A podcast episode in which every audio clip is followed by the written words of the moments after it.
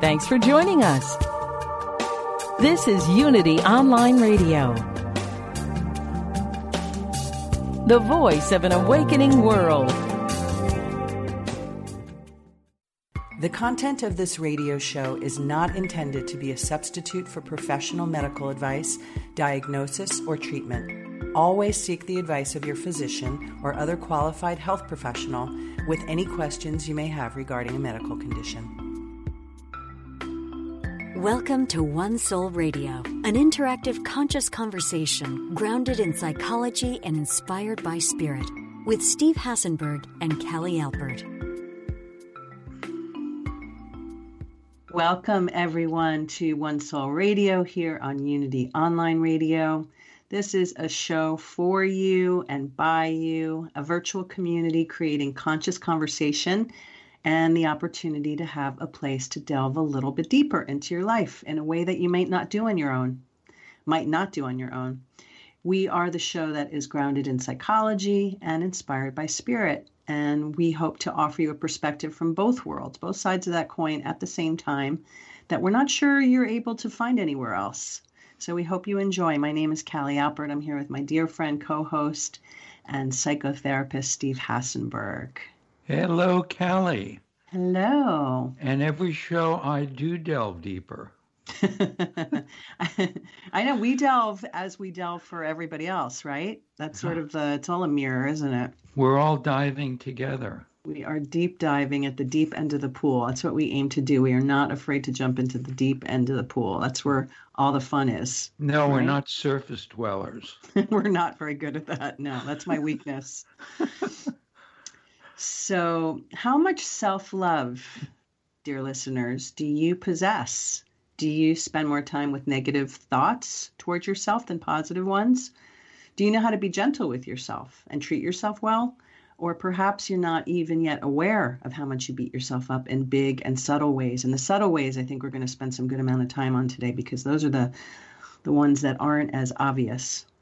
Well, today we call our show Why is it so difficult to love myself? We will help you identify ways you may not be loving yourself as you could be, the detriments of doing so, and the spiritual reasons behind lack of self love. Um, Steve will teach us a beautiful loving kindness meditation, and later our action steps are here to help you love on yourself in ways you've never considered.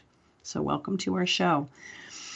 So let's start with um, I, I'm not sure I'm not sure if this is a Buddhist phrase or one that I just picked up somewhere, but it's definitely been around for a while. And it's just the general concept that ideally we want to treat ourselves the way we would treat our best friend. And yet it's a novel concept to a lot of us, isn't it? Yeah, it really is. Um, it is a Buddhist concept. Okay, good. I'm glad I was on point about that. Well, you were probably walking around Ladakh somewhere, and somebody said it on the street corner. I think that's probably where I was when I picked I it up. Yeah, you're right. so uh, treat yourself like your best friend is um, a Buddhist statement, but it's also kind of a Buddhist ideal. Mm-hmm. Because if we treat ourselves better, then our physiology is better over time our mood is better, our actions are more in alignment with, um, uh, let's say, our higher self. Mm-hmm. And if we treat ourselves poorly, I won't even go into that. because we both know it really well. we know how bad that gets. Yeah, right? it gets icky, the repercussions. And again, big and small. It can be, you know, it shows up in your relationships, it shows up in just the way you feel about yourself. It could show up in your weight, it could show up in your health, your physical appearance. I mean, it's, you know, again, those are just a few of the um, few of the the ways that it um, that it kind of reflects. But we'll be getting into deeper detail about that. I also want to make sure everybody has the number to call in today. If you want to share any questions, stories, get some hopefully um, insight and uh, helpful guidance, please join us at 816 251 3555. So there's many things we're not fond of in ourselves. And you, know, you gave this uh, statistic when we were talking about the show the other day, the amount of negative self-talk, like how pervasive it is, how good we humans are at those perseverating unhelpful thoughts in our the wheels in our brain that human beings have somewhere between a 60 and 80,000 thoughts every day and 80% of those are repetitious. Yeah, I'm trying to figure out how they did that study. Yeah, that's true, right? How do you gather that? Did somebody raise their hand every time they were having a thought? It's like when you're when when they're on the, when they're testing the amount of cars that traverse a certain street and they have the line, you know, whatever that wire across right. to count the amount of cars that are crossing the crossing that area. Yeah, I don't know how they did it. They must have extrapolated from one single minute. Mm. And and and yet at the same time, thoughts are so subtle that it's difficult to know how many we're having. Like if you meet somebody in the street the amount of thoughts that are going on. Who is that person? What is their name? When have I seen them before? Uh, are they related to my sister? There are a million things go on. Have I slept with them? Oh wait, that's no, just kidding. that's that's true. And then if you did, there are a thousand other thoughts that come rumbling through your mind. and it's also did it end, did it end well? exactly was I in jail with them? No, I'm just I'm I'm I'm making up a sordid past that I never had. That's really what my questions are informed by right now. Um, but it's amazing like even when you articulate it like that and you named each of those respective questions it, it, and when you're the one having the experience it feels like one just blurb of one question. I mean you're not most of us are not conscious of the the momentum with which our brain is like spewing out these so thoughts. fast. Right? It's really it's so pretty wild. fast. Yeah. Yeah, yeah. Um, so let's talk about some of the ways that some of the more common, like the loudest ways that we might not be, you know, that we might be lacking in the self love department, where we seem to be maybe a little bit better at um, bashing ourselves than we do at loving ourselves. And that's sort of what we're aiming to do is to help shed some light on that, the difference obviously not the difference between the two, but creating a space where we notice which one we're doing, right? Is that like the dark side and the light side, Callie? Perhaps. Right? Perhaps it could be, right. There's a space well, in the middle. I mean, here's my question for the day, and maybe somebody in the audience can answer it. Why are we so fond of the dark? Mm. How come we have so many negative thoughts about ourselves? And how come there's so few positive? And I'm not talking about everybody, but in general, you know, certainly in my field, people are coming in with wheelbarrows full of negative thoughts. and dumping them in your office or in your yeah. Zoom meeting, right? Right. yeah, it's really well. It's and you know I've talked about this along the way. I mean, it seems like that's more of the natural, like the human reflex is at least on a collective level, right? That we're better at finding our joy through pain than we are finding our joy through joy. I like that. Well, you've sort of said that before, so I'm just well, you, you, that could be a good book. I'm reinterpreting your words. Well, I like uh, it a lot. Yeah, it's really it's kind of to your question. So let's put that out to our callers. If anybody has an answer for our questions, let's turn the tables. We yeah, welcome that as well. That? Call us and, and join us and, and give us answers because we have plenty of questions as well.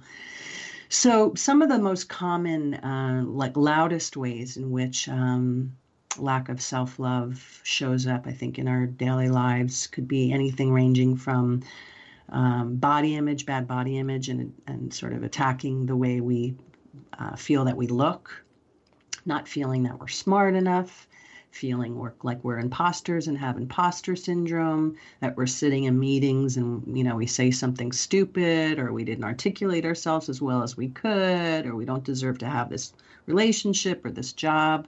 Um, any others that come to mind just in terms of like the most common, especially what you see with your clients? Well, those were all mine that you mentioned. and mine.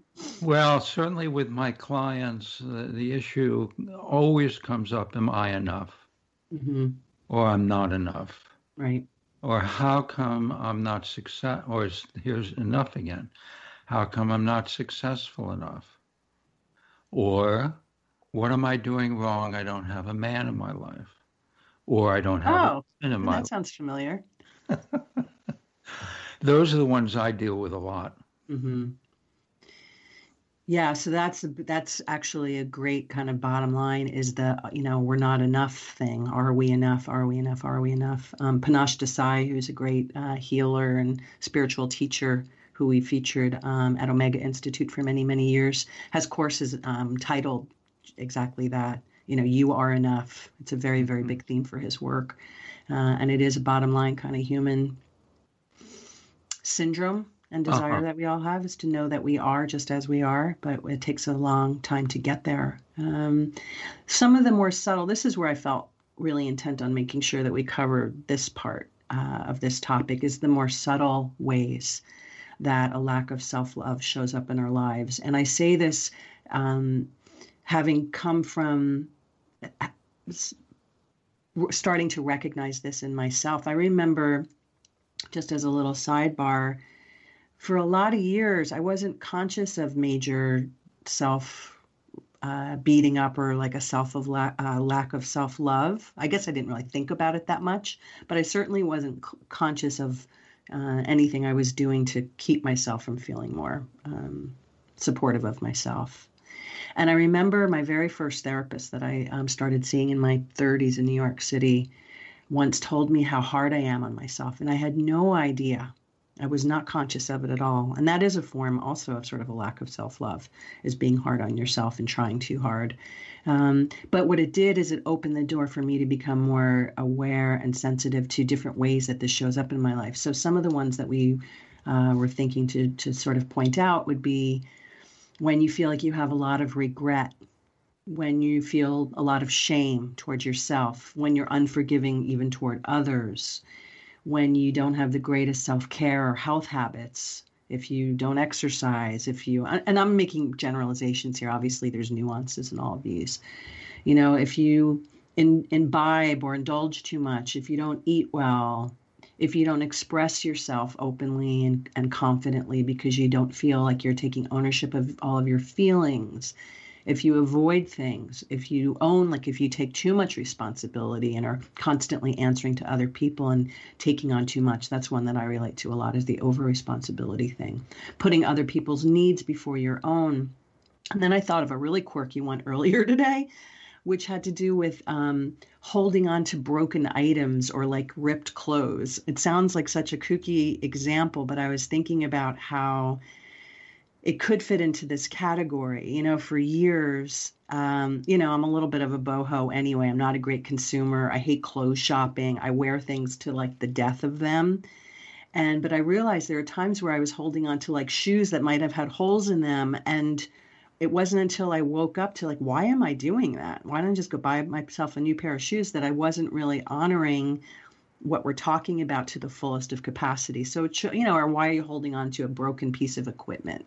You know, and again, this doesn't. What do you think about that? Because we didn't talk about that one. Is that well, crazy? No, as a matter of fact, it brought up a story that Bill Cosby told. Oh, tell the, us. The good Bill Cosby, when yeah. we all used to love Bill Cosby. Yeah, I met the good um, Bill Cosby. Uh huh. I did. And so Bill Cosby said he had he had built a very large room as an addition to his house. And he had all the clothes he had ever worn since he was a boy in that room. Mm. And the whole sense was that um, I'll, I'll never, uh, there'll be a time when I'll look back and I'll realize that everything that I had, I thought I would lose. Mm. And so mm. I put all of it together so I remember that. I thought it was very profound. Yeah. But I also want to say that uh, as we're going over these, uh, the feeling that comes to me is how difficult it is to be a human being. Mm-hmm. And how difficult it is to accept all of the nuances and the details of what we have to deal with every day when we get up in the morning. Yeah. It's a ride. It's a, it's an extraordinary experience. And so what we're talking about today is how to make peace with our parts. Mm, I like that. And because um, we have so many parts, some of our parts are very delicious and wonderful, and we are easily accepting of them. And many of our parts are very difficult and ugly and and uh, tenacious. And we're going to talk about accepting those too and Yeah. why they're there. Yeah. We have um we have a caller. Let's see if I can get the caller on the line and then we're going to go into the spiritual lessons behind lack of self-love. Caller, are you there? Yes, I'm here. Hi, can you tell us your name and where you're calling from? Hi, this is Jan. I'm calling from Los Angeles. Hi, Jan. Nice to hear from you. Hi. Do you have a question or a comment you. for us today?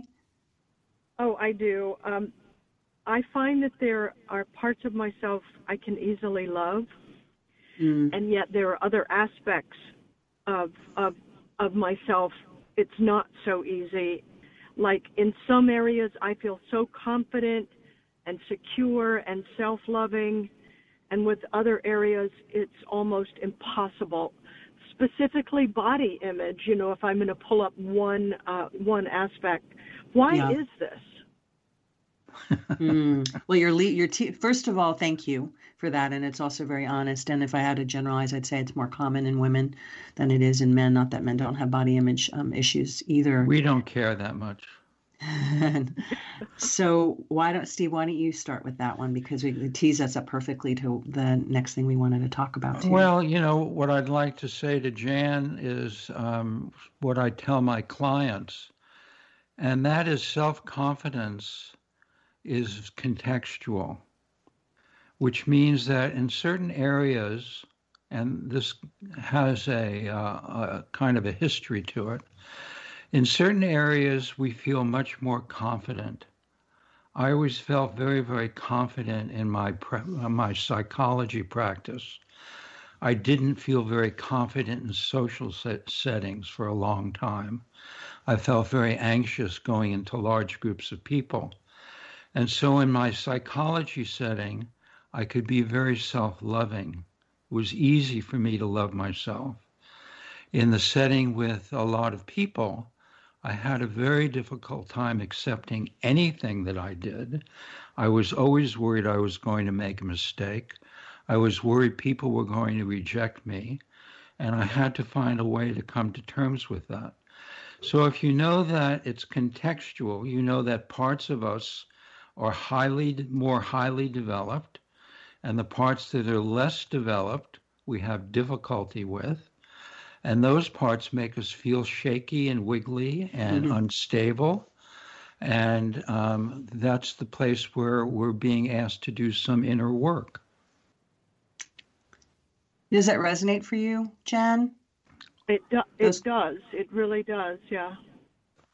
Sort of the chasms between. I think it's you know we talk about this a lot in different contexts, but I feel like it's always really helpful to remember, to Steve's point, that we human beings are made up of so many different layers and they all have very unique energies and some we're better friends with than, than other ones. You know it's just like we are with people. There's people there's just um, energies sort of personalities whether they're inside of us or outside of us that we resonate with more and have more comfort um, more organically and the ones that require a little bit more work and a little bit more attention focus and, and love right Right. Right. Right. this Uh, might okay, be so the reason is because it's con- contextual, con- contextual. Yes, they, what I, when I was talking about historic things, it means that when our personalities are forming, Mhm. they're being formed by uh, nature and nurture. They talk about in psychology, and the nature part for me is is genetics, but it's much deeper than that. The nature part for me is past lifetimes, and that those past lifetimes are woven into our personality, and some of those past lifetimes are highly developed. So somebody could Mhm. come into this lifetime like Yo-Yo Ma and play extraordinary music at a at four years Mhm. old, because that was Mhm. woven into his personality from lifetime after lifetime. And then there are other areas that have been much more difficult, and those are woven in to give us opportunities to grow. So that's the nature part, and the nurture part is obviously uh, how those things are nurtured in our early family environments. Mm. And so some of those can be brought out or they can be suppressed.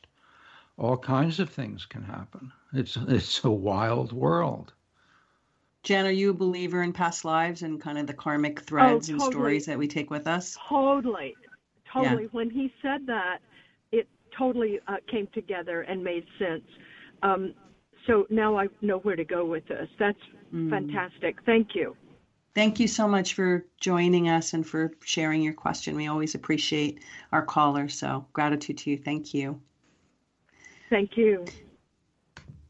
So, let's talk a little bit more about that because um, this kind of cues up to the idea of one of your favorite words, vasanas, which I think we should talk about. I mean, this sort of thinking uh, requires number one that people believe in the idea of karma, or at least are well, you know, open to considering it, right? and that there is, in fact, a very deep human or soul history that we have that well predates this version of ourselves. In some ways, as I've come to learn um, this these sort of traditions more deeply, it I don't say it lets you off the hook, but it it it softens the the edges a little bit. it softens you, them very you well. You know, it does because you know, like I'm very predisposed. You know this about me to kind of o- over owning and putting so much pressure on myself sometimes to work things out and sort through and hold up a mirror, and I could drive myself bonkers on this path sometimes, trying too hard. And then when you remember to kind of relax to relax into the fact that there's a lot of other factors at play, and if you can learn to observe yourself almost as a puzzle with different pieces that come from different corners of X, you know, reasons, whether it's past lifetime or your family of origin or your nature and environment, you know, this time around, um, or nurture, I should say, an environment this time around. I think it really helps. So, can you talk a little more about the vasanas? I think that's such an important thing to teach. Okay, so the idea of vasana comes from the Vedas, the Vedic tradition in India which goes back about 5,000 years. And for some people who are well read in world literature, then the books like the Bhagavad Gita, the Mahabharata, the Upanishads are all from that time. It was a time of great wisdom. Mm. And um, the vasanas come from that time, and that's a Sanskrit word. But before I say, define it, I'll define another word, which is samskara. Mm-hmm. They go hand in hand, those two, don't they? And samskara means impressions left in the heart from previous lifetimes. And the impressions are feelings. So we have feelings about a lot of things. People have feelings about wars often. They come in and talk to me in my practice I'm afraid there's going to be a war. I've had nightmares about wars. Oh, wow. And these are often about samskaras mm. rather than a prophecy. And so samskara would be impressions left in the heart from other lifetimes. And the vasanas would be the beliefs about that. It's kind of the colorings, the wishes, desires, beliefs, and fears that come with the samskaras. So a lot of the things we're talking about come from these two words. These are impressions left in the heart, and they're also beliefs that are structured around that. So does that mean, you know, if if somebody was lacking in the self-love department in a way that showed up with them overextending themselves to uh, partners, having unhealthy relationships because they were trying, you and I both connect with this one, trying too hard, overextending ourselves in the name of feeling more valuable, which ultimately well, you, yes, yeah. I mean, reflects a lack of self-love. Just yes, citing yes. an example, it's so ubiquitous for so many people. Would you say that potentially that could have come from a past life imprint from a vasana? There's no question that it comes from again nature and nurture. I don't want to leave out nurture. Right. Oh, because, right. right. Some people have to be accountable for the nurture piece. Right. So it's also possible you weren't loved as a kid. Right or one parent loved you and one didn't, or there were a lot of arguments in your family. And that also catalyzes fears from the past lives, and they get stimulated when we're kids as well. and all of these kind of mesh and merge and marry each other. And it becomes a very complex and subtle understanding. So then the goal would be to start to recognize these pieces, maybe look at all this kind of with fun curiosity, because I know it's a new concept for a lot of people. And as you always say, make friends with, right? Recognize and make friends with. Take take this piece of your personality in your mind's eye or while you're meditating or while you're journaling one day, like out for tea or give it a hug and learn to love it and embrace it and get to know it a little bit better, right? Yeah, I always like hot chocolate. so, I'm, I'm about the martinis, but you're healthier than me. So you want to offer it a cup of hot chocolate. Mm. And the idea is to understand that it's, uh, I'll say it again, it's been woven into your personality by you co creating with your soul. And it's there for very profound reasons in terms of your growth and evolution in this lifetime. I think that's such a beautiful thing to point out to people um, as we try to support everybody in becoming more gentle with themselves is to number one, again, recognize these pieces and then get to you know, explore them instead of fearing them or running away from them. Ultimately, that can only help to make this puzzle one big cohesive unit, right? So we're going to take a break. Uh, when we come back, I can see we have a caller on hold. We're going to get to that. And then Steve is going to take us through a beautiful loving kindness practice. So we will be right back.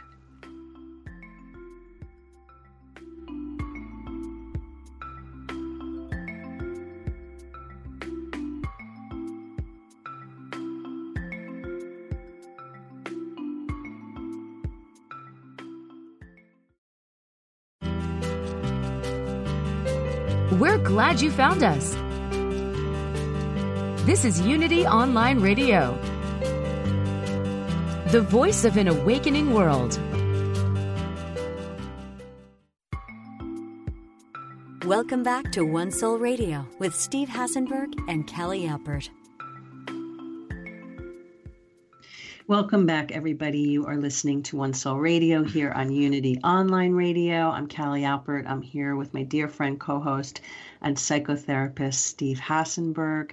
And we are talking about all the reasons or the reasons behind um, a lack of self love and why that's so pervasive. We're talking about how to recognize that in ourselves, the big reasons that, or, or I should say, the big uh, examples of when we are not so kind with ourselves and all the subtle examples as well and just learning to parse those out recognizing that they can often be from nature from nurture from karmic history at their source. And so right now before we get to our loving meditation practice steve's going to lead us on we're going to take a call.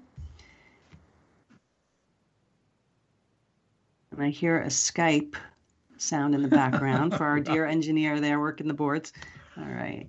Caller, are you there? Caller, are you there? Uh, yes, I'm have... here. Hi, Hi, what's your name and where are you calling from? Uh, my name is Paul, and right now I'm in Del Mar, California. Well, it's nice to hear from you, Paul. Thanks for listening. Do you have a question or a comment you'd like to share with us? Yeah, I, I have a couple comments. Um, first, I love this show. It is great psychotherapy. Um, the the second is um, I like what Stephen said about the contextual basis of you know when we get into problems and when we don't. Uh, I think that's you know very profound and very important. And I just wanted to to say something about past lives. I don't know, you know, whether they're past lives or not. I'm not sure. Um, but I wanted to just talk to you about a, uh, a couple, actually, one experiment with mice that kind of puts this, I think, in a more contextual basis. So mm-hmm. if you take mice, mice are really tuned into their sense of smell, and mm-hmm. they have favorite smells. If you put a favorite smell in a cage with mice, they will beeline to that smell. And the one that's usually used is is wild cherry aroma, but other fruit smells and things have been used. So the mice will beeline to that. And so what they've done in many different experiments, but the, the basis is as the mice go to this smell they like, they get shocked. And after a few shocks, they will never go to that smell again. They avoid it, okay? So now the mice have a litter. The mice, the, the descendants of those mice will not go to that smell. They will not go at all. And so what it points out is these past traumas and, and instead of calling it past life traumas, um, I would say maybe ancestral traumas, but mm-hmm. these avoidance behaviors are coded, they're epigenetically coded in the DNA of the descendants. Mm. So, you know, that's there. And um, if we can get there in the context that this comes up and it's a problem, we can work on that so it's no longer a problem and these epigenetic me- uh, mechanisms get reversed and we're able to enjoy life more. We're able to enjoy the, if you're a, ma- mouse, the uh, wild cherry scent. So mm. that's what I wanted to point out. That's all. Mm. Interesting. Thank you. Thank you for that and a very interesting perspective. And right, the ancestral piece with everything that's psychological and spiritual is also another big piece that deserves its own show. I wish we could do justice, but definitely an important uh, mention, something to consider. What would you like to say about the uh, the patterning piece that Paul was sharing? Well, that's exactly what I was talking about before. The idea that we come in uh, Paul likes the, the different word than I do, but the words don't matter so much. We come in, and some some of our most beautiful energies can be suppressed. And so, when I was small, my mother used to tell me when I got older that my father suppressed my curiosity, and that it made her very, very angry. Mm. And I had a wild kind of curiosity for many years. And so, because that was suppressed, I learned how to dislike myself. And so, this is what Paul is talking about in a different dimension. Mm. For me, it wasn't disliking cherry soda, it was disliking me. Yeah. I can really relate to that too. I have so many examples that come to mind, but because I also had my, I don't have my curiosity squelched, but I definitely had it sort of judged in my family when I was a kid. The amount of questions I asked, the amount, you know, sort of, I think I, they found, my parents found it annoying. I know my dad did, bless his heart. Um, didn't mean anything by it. It's just not, not how he is made. But I was also um, always told that I was too idealistic Mm-hmm. And little did I know how that would translate into impacting me as an adult and feeling like I had to really shut down. I started to judge that part of me. It's only in recent years that I've started to reintegrate it and embrace it and realize that I actually have a lot of love for it. Um, but this kind of self judgment comes in so many different pieces. So I think, um, Paul, what you it's a that's a very sophisticated and heady and important uh, um, science, you know, and study that you offer. So we thank you for that. You're very I welcome. Think... Thanks. That's that's what I wanted to say, and I really appreciate your show. Thank you very much. Thank you so much for listening, for the kind words. They mean a lot to us. So with that, and I'll especially say just as a, to me, especially to you. Um, and as a, I'll say as a quick footnote, because I just found out I had a mouse living in the engine of my car recently. That ma- that mice hate peppermint smell and balsa like fir wood smell. So here we go. Little did Paul know when he called that I had some, you know, very recent empirical experience with uh, the training of mice uh, olfactory senses, but I digress. So, shall we di- dive into a short little loving kindness practice? Yeah, let's do a little loving kindness practice. So, we start by closing the eyes, taking a few deep breaths. And then on the in breath, breathing in peace, feelings of love. And on the out breath, breathing out tension, restlessness, anxiety. So on the in breath, feelings of love and peace, thanking yourself for who you, everything that you are. And in the out breath, letting go of tension and anxiety. And then we're going to just imagine having a state of well being, emotional wellness, and inner peace. And just if you if you don't believe it, just imagine it. And then we're going to say some beautiful phrases to ourselves. And the first phrase is, May I be happy. And you can say it internally or externally. May I be happy. The second phrase is going to be, May I be safe. May I be safe. The third phrase is, May I be healthy, peaceful, and strong. May I be healthy, peaceful, and strong. And the fourth phrase is, May I give and receive appreciation today. May I give and receive appreciation today. And just allow yourself to feel that feeling, that warmth that may come over you. What it would feel like to receive appreciation. What it would feel like to feel peaceful, strong, safe, and happy. And you could meditate on that. That would be a simple way to do it. But we'll go one more step. And the second step would be imagining a good friend of yours and then saying those statements to them and let that energy transmit all the way to their heart. May you be happy. May you be happy. Feels good to say that. May you be safe. May you be healthy. May you be peaceful and strong. May you be prosperous. May you love yourself today. And then feel the warmth of that sending to a dear friend.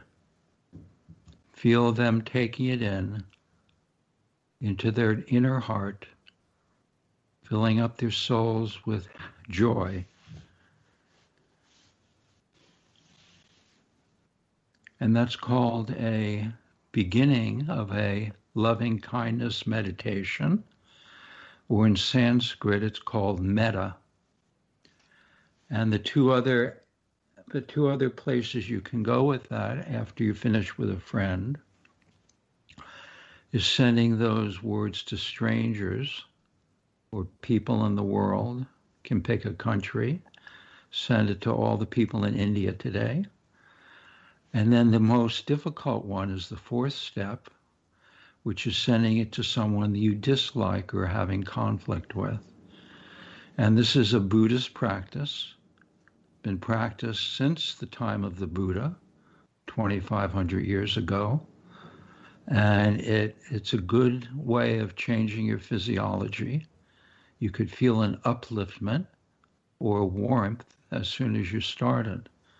So that's a beautiful loving kindness meditation. Mm-hmm. Thank you for that. I love that. We're, you know, for the sake of radio time, we're uh, speeding some of these practices up so that we can at least share them to some degree. But you'd suggest doing that even for five, five or ten minutes a day or a week. Yeah, I would say even five minutes would make a very big difference. Mm. And uh, if you want to be a deep Buddhist or you want to feel good a lot, then you. I want to be a Buddha without the belly part. Okay, we're going to make you a Buddha without the belly. You'll be a beautiful, slim Buddha. Beautiful.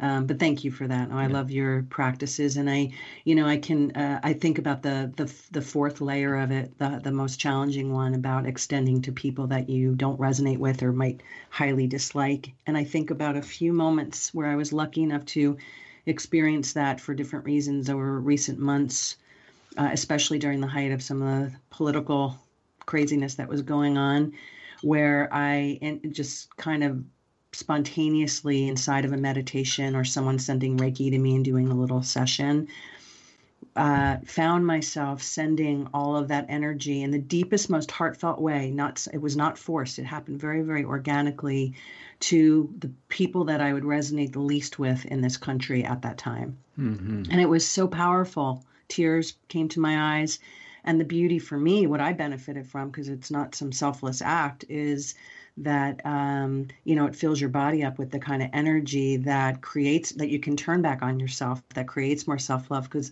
ultimately sending out love and um, and accepting it and bringing it in is part of this whole circle that we're trying to create right? It's really one thing isn't it? As they say love is the only commodity that expands as you give it away. Mm, beautiful. I love that so let's talk a little bit before we get to our action steps. And if anybody would like to join the conversation and call in the last segment here, please do at 816 251 3555. About 13 minutes remaining. Let's talk a little bit about self care. You know, I, I, I brought up this book I remember that was on the shelf uh, of my parent, you know, our house when we were growing up in the 70s called How to Be Your Own Best Friend. It was written in 1971, and my mom had it like in our living room bookshelves and I thought, what a weird concept. What in the heck does this mean? I didn't understand it. I didn't get like the concept of it. It just felt like a funny title to me, and I was too young to really get it. And my mother explained that, you know, ideally you want to be a full person on your own before you can really be full for other people. And even though I didn't understand the depth of that then, it was a cool thing intellectually to even be introduced to um, the other book title that you brought up uh, the other day, which is so apropos here, is our beloved Jon Kabat-Zinn's book, Wherever You Go, There You Are, seminal book on meditation and uh, mindfulness practice, right? And tell me what you think when the when what does that title conjure up? What do you think he means by that title? Wherever you go, there you are is a, a very catchy title. It is. You take yourself with you you take all of your joy and all of your sorrows. The, the, you're back to the Buddhists, and maybe the Taoists who say it, this is a world of 10,000 joys and 10,000 sorrows. And so you take your own unique version of that wherever you go. And of course, the thrust of that book has to do with practicing mindfulness mm-hmm. and learning to step back from those 10,000 joys and 10,000 sorrows to a point where you have some uh, equanimity and you're not always being moved like a leaf in the wind and so that it's a wonderful book if you want to learn how to uh, practice mindfulness. Mm. And and that being a significant part of our theme today, mindfulness applies to everything. It can help anything, right? But in the scheme of uh, self love or lack thereof, it's a good way to try to become more grounded in your body and in your own psyche to recognize some of these pieces of the puzzle that we've been referring to throughout the course of the show. So let's talk a little about self care. is a is, is an expression that uh, you know gets thrown around a lot and can have some you know lighter or heavier um, um, sort of connotations to it. But I think it's so important to remind people. You know, um, often when I ask people that I know or don't know well, people that I work with, uh, you know, are you practicing self care? Are you too stressed out? Are you taking care of yourself? I, I've often gotten that reaction, like a crooked look, like, when do you have time for that? Or, oh, I forgot, I haven't even thought about that yet, you know, as if it's a concept. So I think it's it's might be helpful for everybody to if we if we just kind of share a few versions of self care that we've kind of thought about in creating the show. Um, t- for me, I'm curious, Steve. You know what how it most hits you when you think about what the most significant versions of self care are. For me, it's everything from having boundaries and being able to say no when you're exhausted and you feel like you need to keep your own cup full before your cup can runneth over to other people to seeking out stillness to not sleeping with technology in your bedroom Uh-oh. to having a daily practice. Oh, did you just fail? You just failed my test? I just did so quickly. Oh my goodness. Um, do you sleep with a phone near you? Do you I sleep with it under my pillow. Oh yes, yeah, sure you do. I don't even. I, I you just sucked me and my gullibility in there for a moment. Um, you know, to buying yourself flowers, to taking yourself out for a date, to um, you know, going and hugging a tree, like finding things that just make you happy and remembering to give yourself permission to do them. Again, I think our human reflexes is similarly to what we said earlier that often they're geared toward negative self-speak. They're often often also geared toward a little like self-neglect. Absolutely. It's, you know, right? What are some of your self-care concepts? Well, the first thing that came up, and I always take the first thing as the strongest. Yeah. When Cynthia and I first met, and we would, I think we were uh, traveling to the Rocky Mountains for a week trip. I took all my clients with me. I mm. told my clients they could call me at any time. She was absolutely furious at me. But I couldn't let go mm. because my issue was if I didn't help them, they would be in horrible situation. Mm-hmm. And so I had to learn self care that when I went on vacation, I didn't take anybody with me, mm-hmm. but myself and my wife. Mm-hmm. Mm-hmm. That was a hard lesson to learn. Yeah, that's a big one, and it's common. You hear that a lot. Again, it's uh, generalizing probably more for men than women. Like you take maybe not so much anymore, but you know, taking your taking your work with you. So comes in so many different forms, and I think that's a really that's a, that's a great and honest example. And thankfully, even if it might not have been the you know the best way to woo your beautiful lady at least you're you're here together now and so obviously she didn't hold it against you for too long so i'm glad for that yeah, or just 20 years. So I, we have a caller on the line. Um, we do want to get to our action steps so why don't should we sneak in a quick call and then we'll do our action steps? Let's see. Caller are you there? I am. Caller is here standing by. Hi, can we have your name and where you're calling from, please? Yes, my name is Nikki and I'm calling from San Diego. Hi there. Hi, Nikki. Thank you for joining us. I we want to hear from you. I just uh, we have a probably about two minutes with you. Yeah, so, would you quick. like to share a comment or question? Yes, a question. excuse me. Well, the self care thing, I mean, I could get into that, but there is no time. That's definitely one of my least best things. But back to just real quick the um, the two things left over from previous lives. Uh, was it samsara? What is the word, Steve? Samskara. Samskara. Scar. Scar. And, scar, and vasana. Appropriate. And the other one, and so I mean, it's such a beautiful thing the way you explain it, and you have to be in the past. And I, I'm sort of like Callie, like just so much hard on myself and always looking at me and me and what's wrong and all that. And so in a way, it's almost a, a, a gentle relief in how you explain it, but it also feels sort of like, oh my God, like there's more work for me to do, or there's more problems that I can't even access because mm. they're from my ancestors. So if you could just make me speak to that. Do you, you know what I'm saying? It's like, mm, oh my mm, God, yes. I'm trying in this life to fix everything, and there's more that I can't even access from previous lives the bag is bigger. Yeah. So. Yes, we totally understand that question. Absolutely. Thank you for that. I mean, I would say I definitely feel you, sister. I do. I get it. And like I said earlier, um, first of all, thank you for your question and for your transparency with your with your perspectives on these things because they're not often easy to talk about and share, um, especially publicly. I feel it too. I understand because I, I think I, I, said earlier, I have a huge propensity for over owning and over digging and overthinking mm-hmm. and over taking mm-hmm. it on. And in some ways, I find relief with this one. I feel like I'm off the hook. I feel like I can look mm-hmm. at mm. it from a fun, and sort of more poetic perspective. And yes, I understand the piece of exhaustion or, oh no, one more thing, one more modality to go into. But for whatever reason, I've been able to find a little bit more peace in sinking into this, these concepts because they feel more sacred and bigger than me, if that makes sense. Um, they're more mm-hmm. in my spirit and not in my head. And for whatever reason, I'm able to uh, to um, surrender more to them. I don't know if, from Steve's professional opinion, that makes any stitch of sense whatsoever, but that's sort of how I feel. I like that a lot. Makes so much sense. I was giving you a thumbs up. Thank you. Hmm. And so, um, just quickly, because we have to finish the program, but um, if you practice mindfulness, if you are willing to practice meditation, and you do it with some intensity, you'll find that whatever shows up is going to be easier to deal with. easier to resolve, easier to understand, and easier to transcend.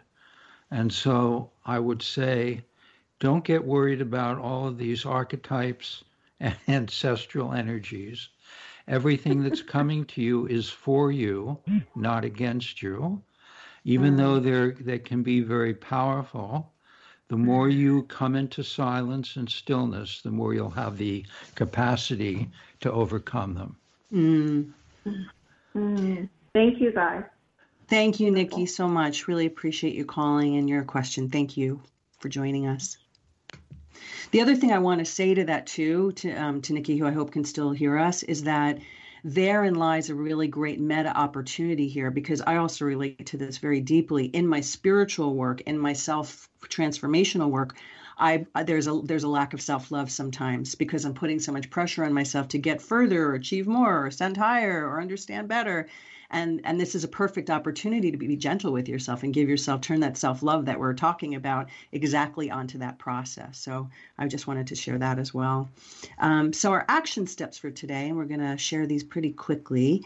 Um, first one write down 25 things to celebrate yourself. Find 25 things it could just be one word that you write down on a piece of paper, cut them into little fortunes like you'd get in a Chinese um, fortune cookie, put them in a bowl, and have fun. Pick one a day and act as if. See if it resonates for you that you're generous or you're caring or you're creative or you're smart or you're industrious or whatever it might be. No right or wrong. And you do one a day mm-hmm. for six weeks. After you do it, put it back in the bowl. Take six weeks to change your habits. And after six weeks, you'll like and love yourself and embrace yourself so much more deeply. Hallelujah. Oh, that's right. Because six weeks it takes to change a habit. I got to have to remember that one too. I have some habits that need some changing. Second one is pick something that you dislike about yourself, like a shadowy part that you feel shamed about or don't feel like making friends with, and write it a letter. Write it a letter, start a friendship, create a pen pal relationship with it. And if you even want to go further, have it write you back but it sort of goes back to what we were talking about earlier about really starting to embrace these pieces of ourselves that we think we don't like because they're really there to catalyze us to make a lot more peace and to integrate ourselves more fully. And, and then, just in addition, it's very cool to write to the part with your right hand and to write back from the part with your left hand. All oh. kinds of wild things come out. Oh wow, I like that. And I just that's that's an interesting one. And then finally, uh, take yourself out on a date or devote yourself like a day to self care take yourself out for a walk or for dinner or for you know a cup of coffee with a delicious book that you love you know something that treat yourself in a way that you want to be treated and give that to yourself. Learn what that's like because not only does it help heal the pieces that we might not love but it also magnetizes more of that coming from the outside. So number one write down 23 th- 25 things to celebrate about yourself. Cut them into fortunes and pick one a day. Number two pick something you dislike about yourself. Write it a letter start a friendship, have it write you back. And third, do something nice for yourself. Take yourself out on a date. So, with that, we want to thank everybody for listening. Please find us on One Soul Radio on Instagram, One Soul Radio Podcast on Facebook. Next week, our show, Loving Kindness. We thank you all for listening. Have a good week.